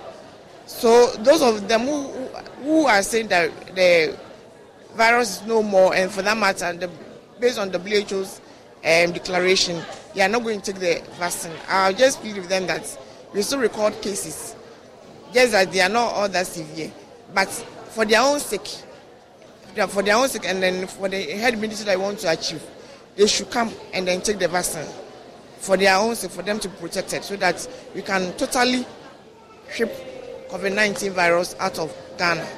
The vaccination campaign, which is already ongoing, is expected to end on Sunday and is aimed at ensuring the maximum coverage of eligible population to achieve the needed herd immunity to avert any future mass spread and impact of COVID 19 in Ghana. Prince Kwame Kudiga's report read to you. Now, the Ministry of Local Government, Decentralization and Rural Development is undertaking a household travel survey. Director of Human Resources at the Ministry, Kwabena Denkyira, says this will help them gather comprehensive data on travel patterns, behaviors, and transportation demand of residents of the Greater Accra metropolitan area. He adds that this will contribute to the development of a sustainable and efficient transportation system that meets the needs of residents of uh, the Greater Accra Metropolitan Assembly in these years, uh, in the years to come. The Ministry of Local Government, Decentralization and Rural Development under the Ghana Urban Mobility and Accessibility Project will undertake a household travel survey. Director of the Human Resource at the Ministry of Local Government, Kwabena Denkyira, indicates that this survey will contribute to the development of a sustainable and efficient transportation system that meets the needs of residents of the Greater Accra metropolitan area. Survey is unique opportunity to gather comprehensive data on travel patterns, behaviors, transportation demands of residents of Ghana to inform transport planning and management and to contribute to the development of sustainable and efficient transportation system that meets the needs of residents of Gama. Technical committee member of the Gama project, Alex Johnson, believes that the survey will not only inform policy making but will inform investors on investment opportunities in the area. Okay, so uh, this is giving us a first opportunity to have evidence based data in the management of our urban system for transport services. Um, uh, you know, from policy decision, you also have investment decisions. It's the first time that we would have a proper travel or household travel survey, which goes down to uh, zone to zone uh, level patterns of travel. I mean, uh, other systems, developed systems, have these kinds of data. So they are able to tell you uh, what travel patterns to expect from each exercise to the next. Um, uh, as long as population is growing and there are patterns of uh, migration across the city, uh, having this fine level of detail for the data is essential uh, to make sure that if you are planning for a road, you can prioritize. You can say that this area needs it more because of so and so economic, social factors. So it's a very holistic and comprehensive exercise uh, that uh, is going to happen, and the results are also supposed to inform a comprehensive uh, investment or policy decision. The survey, which will encompass a representative sample of 7,500 households, will be done from 24th July 2023 to 30th September 2023. For Joy News, Jacqueline Ansuma Yabua. Now, Zoomlion, a leading waste management company, has unveiled an ingenious digital payment system in Accra aimed at completely transforming the process of rubbish collection in the country. Dubbed Change Your Bola Style, the initiative aims to revolutionize waste management practices to enhance the country's sanitary conditions. According to the managing director of Zoomlion, Edwin Amwako, the relaunch of the digitization drive presents customers with a range of convenient payment alternatives ultimately contributing to a cleaner and more environmentally sustainable Ghana. There's more in the following report.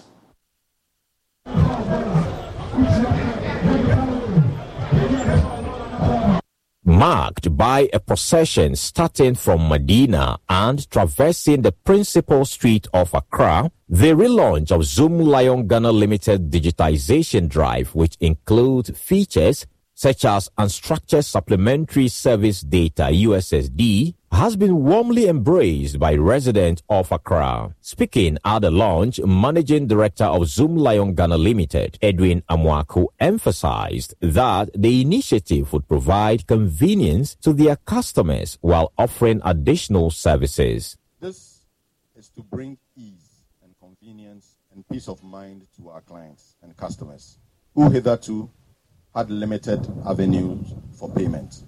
As a result of this digitization drive, new and existing clients of Zoomlion will now enjoy real-time data analytics to track and monitor payments and their balances, multiple platforms to make payments, i.e. via smartphone, analog phones, iOS or Android platforms, on-demand waste management services, and easy and instant access to Zoomlion for complaints, requests, suggestions, and feedback.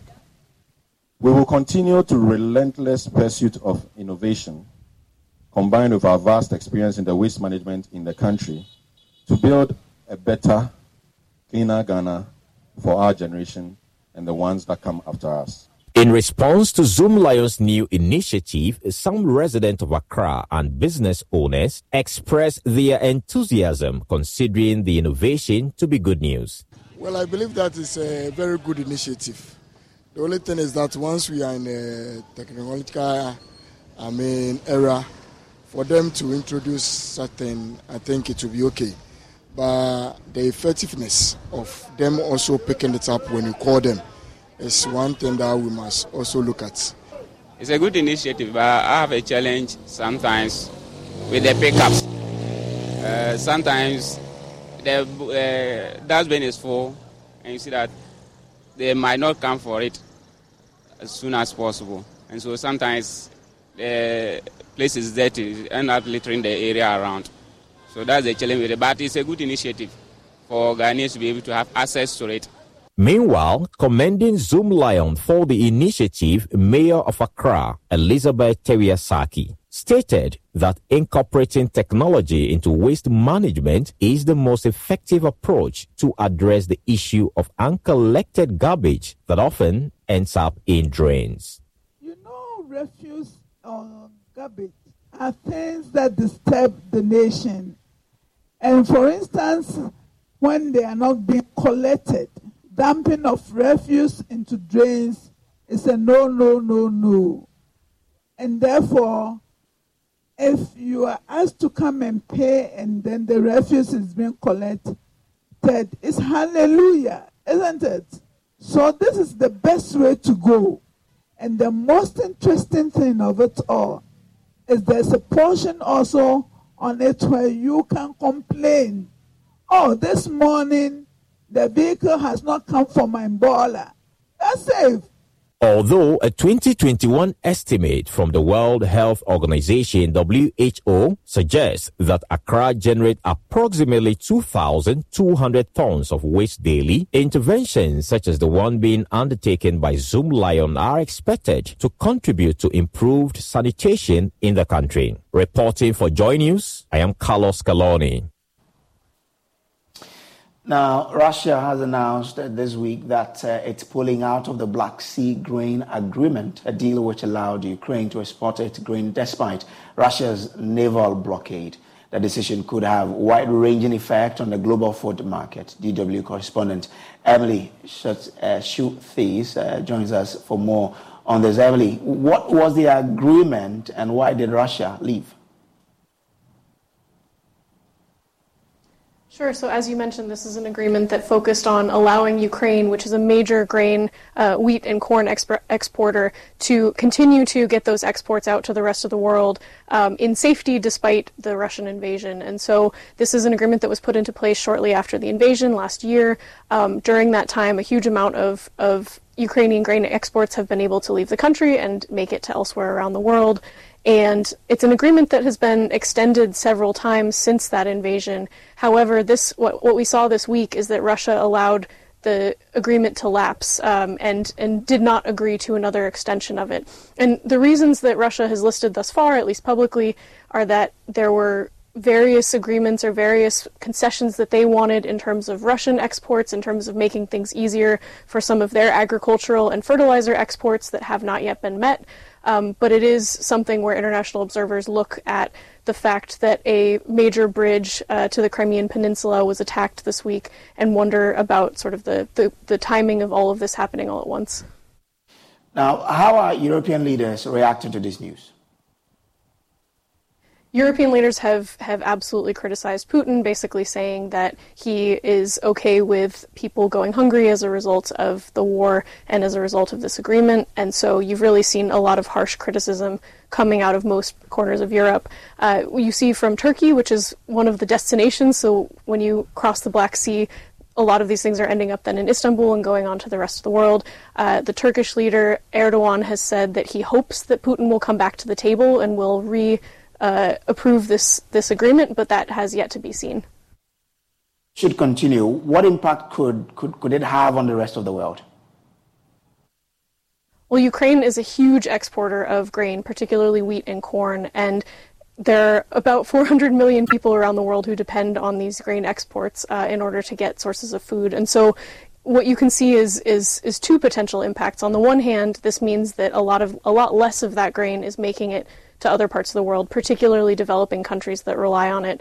And the other issue is that if that's if that's what's happening, then you're going to see prices start to rise. And so there are a lot of world leaders and countries around the world that are concerned, first of all, that there will just be less supply coming to them, and second of all, that it means that what they are getting is going to cause huge uh, increases in, in food prices. And so when we think about food security, this was one of the major concerns in the aftermath of Russia's invasion last year. And at the moment, or up until this point, the agreement was sort of helping to keep those those things from coming to pass. But with the agreement lapsing, that's a real concern now.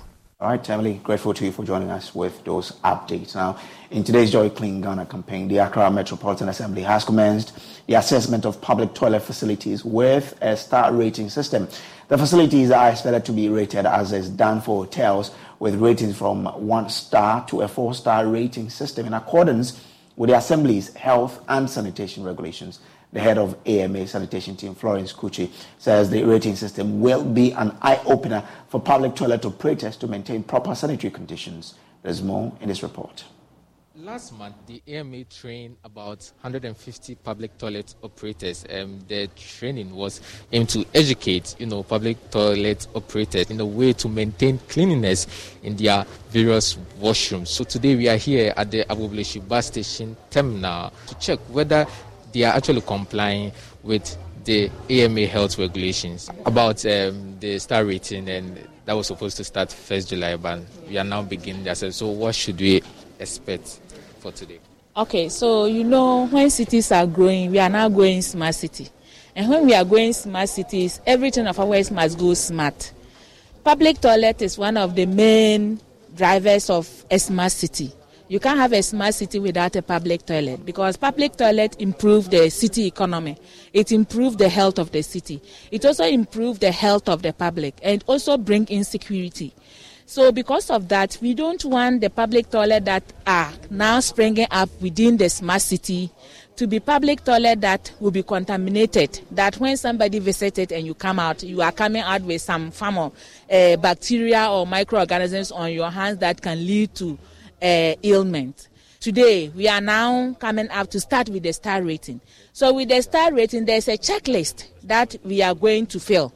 So, when we are done with the checklist, if you score below 50, it means you have failed. Uh, we will have to look at what to do. Either we close down or we take action against you. If you fall between uh, 60, 50 to 60, uh, 59, you will give you red yellow label up to 80 and above is green if you get 80 and above it means you are a city model public toilet which will uh, emulate within the city here at the Agbogbloshie bus terminal um, as you all know the ama started this star rating assessment last month and they scheduled to you know start implementing this whole assessment this month. So after all these checks, the AMA will rate and determine the fate of this public toilet, whether it will be shut down or not shut down. So currently, you can see the AMA officials assessing the washrooms and also all the chambers here to find out whether, in fact, this place is actually clean and also um, safe flashes are not leaking or nasty. Or flashes, heavy leaky So we can check ourselves whether there's leakage. If there's no leakage, then we take. So cleaning equipment is stored and kept properly separate. Hefa na nneɛma a wɔde wɔde pepa ɛha no hefa na ɛwɔ.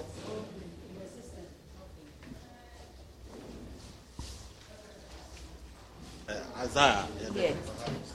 so ɛwɔ separate na o mop na nneɛma nneɛma wɔ hefa ɛno nso wɔ separate so you take so o lightning ne deɛ nhyɛ da nkɔ yie so we will not take. oh yẹn sọ yẹn sọ yẹn sọ yẹn sọ sọ ẹ. bá sọ lightning. it shouldn't be like this ẹ̀kọ́ sí ẹ̀ka ǹjẹ́ ẹ̀yẹ fitaa o ti àṣẹ mọ́ ṣí acid àgùnmọ́ àmà acid n'afọ àdìyẹ n'àjẹ we shouldn't be.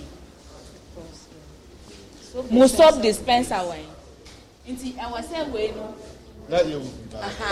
nti tẹ́ ń bi àwọ̀ sẹ́ wọ́n yẹ fún ẹ̀dùnmá nti wọ́n níbi because wei no yɛmpɛ contamination wei obi aba na wafa hwie sɛ okura biribi a ɔbɛgya wɔ hɔ na obi so aba abɛfa ɛnyɛ saa nso a gye yɛ neɛ yɛmia no bi nti wobɛtumi de wo nsa mia it shouldn't be like this. this uh, we just want to understand so after all these checks do you give them some days or some time for them to rectify these mistakes? Or, depending on what you score, we will give you. So when you see here, we have yellow, amber, light green, and green. So if you score below 40, below for a 50, it means you failed. So we'll give you a red star. There will be no star. It means you don't have a star. If you don't have a, a star, it means you have failed the test. The toilet will be closed down. There are some that may have some of the basic needs, but they don't have all. So when we calculate and you get 50 to 59, we will give you yellow. That is one star. We will paste it on you. Then we'll give you a certificate and ask you to do better. So, as you can see, um, they are just wiping through the edges of the door um, to pick up dirt and other possible bacteria that are attached to that door handle. There's no handle door there, but that's where users touch to open um, this particular chamber. So after swiping that edge of it, they insert it in the device. As you can see, it has only 15 seconds uh, countdown to give the results. So after the results is released, um, above 80, that's 80, it means that particular portion of that door or the door in itself, it's actually unclean and needs to be checked. As you can see, this is 55. 551, which means it's it's highly contaminated. We have we did a checklist, that is the manual checklist, and we did a smart uh, inspection, and then we did the ATP, that is the hygiene contamination level checks. So when we were done, he scored 69, which is two star. They would have scored three star, but their, the, ATC, the ATP brought them down. So it means they need to work much on the touches, where people comes in and touch. It means they don't clean the doorknobs, the flashing areas, and then the taps, the taps. So they need to put much uh, uh, importance on those things because that is where we can easily pick uh, microorganisms from. I mean, those who come in every day, shouldn't they worry because of these high ratings? I mean, the ATP, shouldn't they worry? Oh no! So they set up this business to take care of the community when it comes to their, you know, um, sanitation or hygiene needs. So they have to be, be in the right condition so that when they come in, they know they are safe. We are doing this, like I keep saying, as a continuous improvement measure. They will not be worried. It will rather put the operator and the cleaners on their toes, and it also give some comfort to the user. So it's a win-win situation. When they know that they are now two star, and the next time they are getting three star, they even have the opportunity to, you know, if they have to increase some of the um, fixtures of or things around to get them good revenues, it, it will be done. You understand? So this is good in all ways, both for the user and then the toilet operator. Yes. So after going through, this is where we draw the curtains. Um, we, we saw that there were other assessments and other checklists that um, the public toilet facility was actually scrutinized through, and we realized that per their checks, they found a high level of contamination. That is the touching point. This exercise, she says that it will continue for the next six months. So they'll be coming here every six months to make sure that this exercise, she says that it will continue for the next six months. So they'll be coming here every six months to make sure that. Uh, give an affirmative action to uh, suggest that they are happy with the way the information will be used at the later date. People have a right to, when they are being harassed and distressed, to stop the processing of their data. Right now, all these rights have been infringed upon because the individuals haven't found a way to complain to these uh, data controllers, the online loan app owners. Neither have we, the Commission, been able to track these uh, defaulting institutions down to hold them accountable. All this is against the Data Protection Act, uh, Section 46, that says that they must be registered with us, for example, uh, and, and, and all the principles of data protection have been breached uh, in this act. Uh, well, reading your, your statement, and it's also significant to point out that most of these um, online and ensuring access to quality mental health care in Ghana is yet to be achieved despite enormous efforts made in the sector. Non-governmental organizations where citizens are around. It was a moment of reawakening. For how long are they going to tolerate or look over their shoulders when they see a mentally challenged person in their vicinity? That torturous incident lingers on on the minds of many who heard it, but most especially on the minds of those who witnessed that horrific act. The thought of being attacked, abused, or beaten by a mentally challenged person is an act no one would want to experience. It's quite frustrating of late. Um, I do meet them. Sometimes they come towards you whilst you are walking, and um, you are a little scared, especially during the nights, and you feel you should run away. And when you try to, they try to follow you. it is something which is really, you know, uncomfortable. And I feel the government should, in a way, try to put them together in one place. You know, some are very threats to life. That intervention to get them off the streets was announced on March 2022 by the then medical director of the Accra Psychiatric Hospital, Dr. Pinaman Appau. She revealed the redevelopment of the facility into a 220 bed hospital was under government's Agenda 111 program and was part of many other projects, including the construction of 101 district hospitals, six regional hospitals, and two psychiatric hospitals. The first date that was communicated to management was the end of June 2022. However, updates that I got recently from the coordinator of the Agenda 111 project indicates that currently they are doing what we call technical evaluation on tenders that had been submitted. But almost a year on, not much has happened in terms of a pull down and a facelift. One would think the facility hosting some of the mentally challenged persons in the national capital will be rid of their presence around their premises. But that's not what we see here at the Accra Psychiatric Hospital, with some of them reserving permanent habitations around this place. Passers-by and residents are uncomfortable. We will feel very bad because it is not good for somebody to carry a stone and throw another person. Even if, even the person is not a madman or the person is not a mad woman, you understand? It's, we call it a little violence. It's something that is not good at all at all. Former director of the Accra Psychiatric Hospital, Dr. Akwasi Osei, delving on this development. As at the time the idea came to pull down the structures and build new ones, we had got to the point where it didn't seem fitting for a facility of our age in Ghana. So the idea was to pull it down and rebuild it.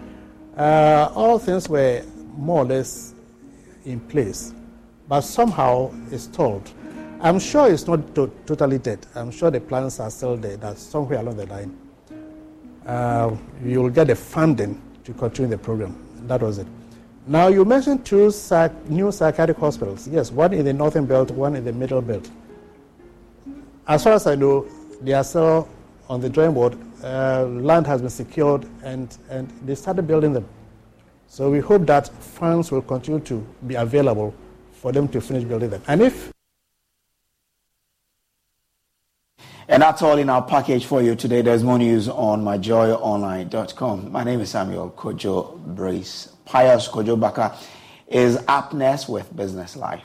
Good evening.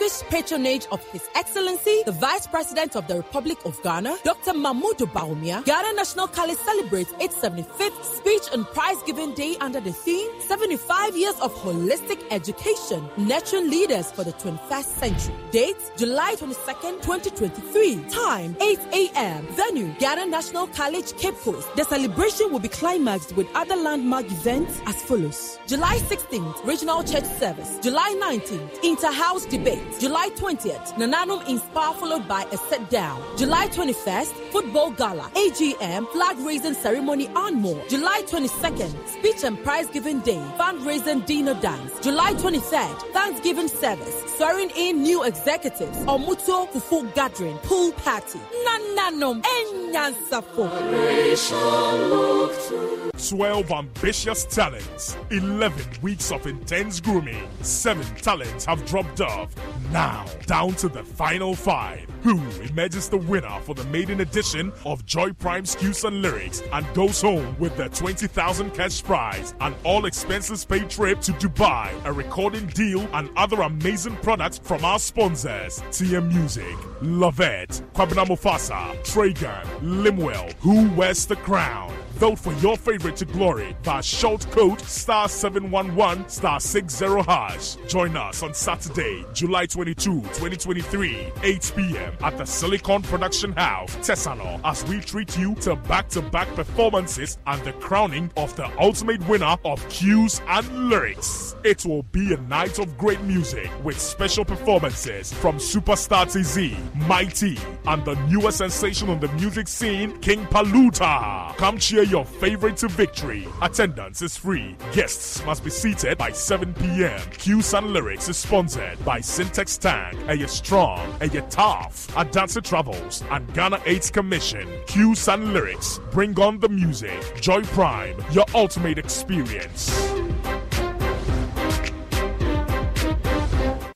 We've had news file over Joy Prime, your ultimate experience. We've had news file. We are still trying to bounce back and do what we know how to do best. Okay. Now let's talk about um, how did it affect the industry for you? It affected us massively because um, looking at, you know, um, when it comes to events, we have the logistic companies who supplies us to do our events. The dollar, the foreign exchange rates, everything. I mean,